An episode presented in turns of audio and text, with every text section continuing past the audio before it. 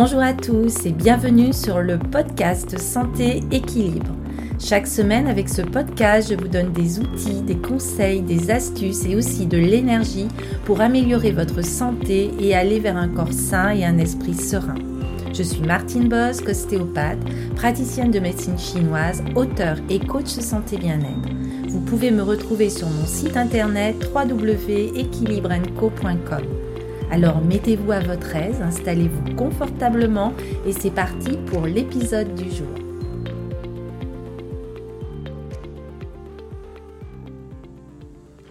Bonjour et ravi de vous retrouver dans ce nouvel euh, épisode. Nous avions vu dans l'épisode précédent euh, la communication non violente et l'élan du cœur, avec les quatre composantes de la communication non violente qu'on appelle aussi CNV, ce que nous observons, ce que nous ressentons ce dont nous avons besoin et ce que nous souhaitons demander pour que notre vie soit plus belle. Et après avoir vu comment exprimer pour nous-mêmes ces quatre composantes, nous allons maintenant dans cet épisode nous intéresser à la façon de recevoir avec empathie les observations mais aussi les sentiments, les besoins et les demandes d'autrui. Nous désignons ainsi cette phase du processus de communication sous le terme d'écoute empathique. Alors tout d'abord, qu'est-ce que l'empathie? L'empathie est une façon de comprendre avec respect ce que les autres vivent. Et selon le philosophe chinois Tzu, L'empathie véritable exige que l'on écoute de tout son être. L'écoute exclusivement auditive est une chose, dit-il. L'écoute intellectuelle en est une autre. Mais l'écoute de l'esprit ne se limite pas à une seule faculté, l'audition ou la compréhension intellectuelle. Elle requiert aussi un état de vacuité de toutes les facultés. Ainsi, lorsque cet état est atteint, l'être tout entier est à l'écoute. On parvient alors à saisir directement ce qui est là, devant soi, ce qui ne peut jamais être entendu par l'oreille ou compris par l'esprit. On peut dire ainsi que l'empathie est faire le vide dans notre esprit et écouter de tout notre être. Et ainsi, dans la relation à l'autre, il n'y a empathie qu'à partir du moment où nous parvenons à écarter tout préjugé et jugement à l'égard de la personne avec qui nous sommes en communication. Et malgré toutes les ressemblances, toutes les situations de vie, comme un nouveau-né, un visage unique qui n'a jamais existé auparavant et que l'on ne retrouvera jamais plus, la communication non violente, cette empathie ne demande rien qui appartienne au passé. Elle appelle simplement une présence, une responsabilité, son être tout entier. Et il n'est pas facile de soutenir cette qualité de présence que requiert l'empathie. La capacité à accorder son attention à quelqu'un qui souffre est quelque chose de très rare et aussi de très difficile. C'est presque comme un miracle. C'est même un miracle qui a affirmé la philosophe française Simone Veil. Et parmi tous ceux qui pensent posséder cette capacité, rares sont ceux qui l'ont. Et au lieu de témoigner de l'empathie, nous avons souvent tendance à nous laisser aller, à donner des conseils ou à rassurer, à exposer notre propre opinion ou sentiment. Or, l'empathie veut que nous portions toute notre attention sur le message de l'autre, que nous accordions à l'autre le temps et l'espace dont il a besoin pour s'exprimer pleinement et se sentir compris. Et d'ailleurs, un précepte bouddhiste décrit bien cette capacité. Ne te contente pas d'agir, sois là. Et lorsque l'on a besoin d'empathie, on est souvent frustrant d'avoir en face de soi quelqu'un qui part du principe que l'on veut être rassuré ou obtenir une recette miracle. J'ai à cet égard reçu une leçon de ma fille qui m'a appris à m'assurer de ce que demande mon interlocuteur avant de proposer un conseil ou des paroles de réconfort.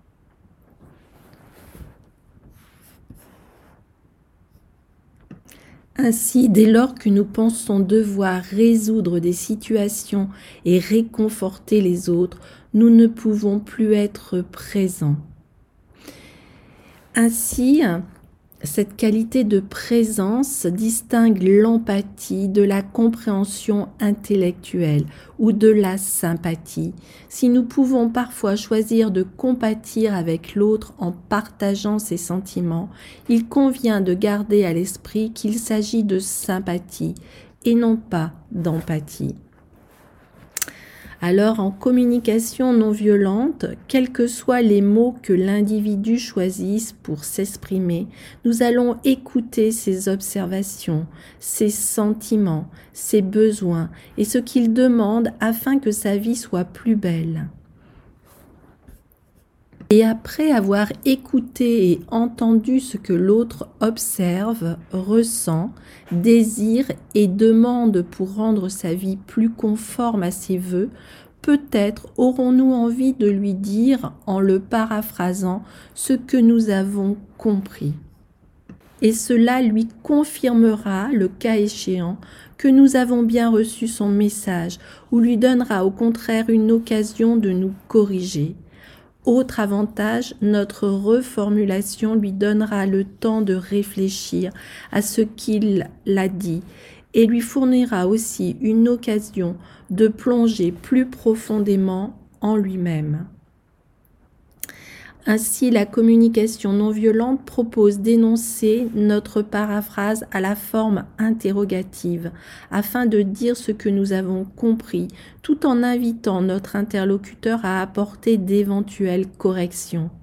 Ainsi, les questions peuvent se porter sur ce que l'autre observe. On pourra lui dire Veux-tu parler du nombre de soirées où j'étais absent la semaine dernière, par exemple? On pourra aussi avoir des questions sur ses sentiments, les besoins qui les provoquent. Par exemple, on pourra lui dire Es-tu blessé parce que tu aurais aimé obtenir plus de reconnaissance pour tes efforts? Et on peut aussi porter les questions sur ce que l'autre demande. On pourra lui dire par exemple Veux-tu que je te dise pourquoi je te dis cela? Et en posant ces questions, nous essayons de deviner ce qui se passe chez notre interlocuteur, tout en l'invitant à rectifier le tir au cas où nous nous tromperions. Les questions de ce type, nous sollicitons des informations sans chercher à comprendre la réalité que perçoit notre interlocuteur. Bien qu'à première vue, elle puisse sembler être la façon la plus directe de nous mettre en contact avec ce qui se passe chez lui, je me suis rendu compte qu'elle, ne constitue pas le moyen le plus sûr d'obtenir les informations que nous recherchons et dans bien des cas, elle risque de donner à l'autre l'impression d'être confronté à un professeur qui le soumet à un examen ou alors à un psychothérapeute qui étudie son cas.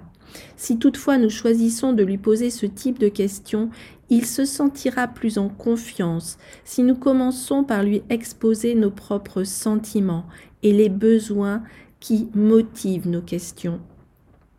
Ainsi, au lieu de lui demander Qu'est-ce que j'ai fait? Nous pourrions simplement dire je me sens frustré parce que je voudrais savoir plus précisément à quoi tu fais référence et voudrais-tu me dire lesquels de mes actes t'ont mené à me considérer de la sorte? Ainsi, lorsque nous demandons des informations, commencez par exprimer les sentiments et les besoins qui nous motivent. Ainsi, il est important de paraphraser les messages qui comportent aussi une forte charge émotionnelle. et paraphraser seulement quand cela contribue à plus de bienveillance et de compréhension. Un message difficile devient alors une occasion de contribuer au bien-être de quelqu'un et paraphraser fait alors gagner du temps. On peut se demander aussi comment maintenir l'empathie. Je conseille de laisser aux autres la possibilité de s'exprimer pleinement avant de tourner notre attention sur les solutions ou les demandes de réconfort. En cherchant à répondre trop vite aux éventuelles demandes des autres, nous risquons de ne pas réussir à leur montrer que nous nous intéressons sincèrement à leurs sentiments et à leurs besoins. Et ils peuvent alors avoir l'impression que nous sommes pressés de nous débarrasser d'eux ou de résoudre leurs problèmes. En restant dans une attitude empathique, nous promettons à notre interlocuteur de plonger plus profondément en lui-même et nous savons que l'autre a reçu ainsi suffisamment d'empathie lorsque nous ressentons un relâchement de tension ou alors quand le flux de paroles s'arrête.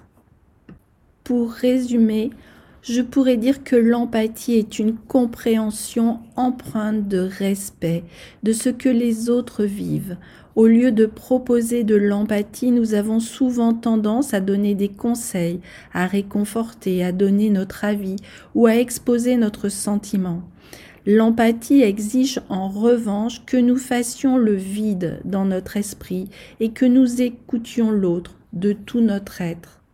En communication non violente, quels que soient les mots choisis par l'autre pour s'exprimer, nous écoutons simplement ses observations, ses sentiments, ses besoins et ce qu'il demande. Nous pouvons alors choisir de paraphraser ses paroles en disant ce que nous avons compris. Nous maintenons l'empathie en lui laissant une chance de s'exprimer pleinement avant de porter notre attention sur la recherche de solutions ou sur sa demande de réconfort. Et nous avons besoin de faire nous-mêmes le plein d'empathie pour pouvoir en donner aux autres.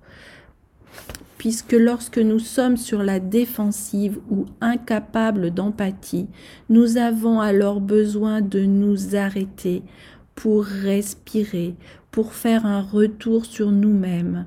Nous avons besoin d'exprimer avec force ce qui se passe en nous et aussi peut-être le besoin de nous retirer pour nous donner le temps de la réflexion.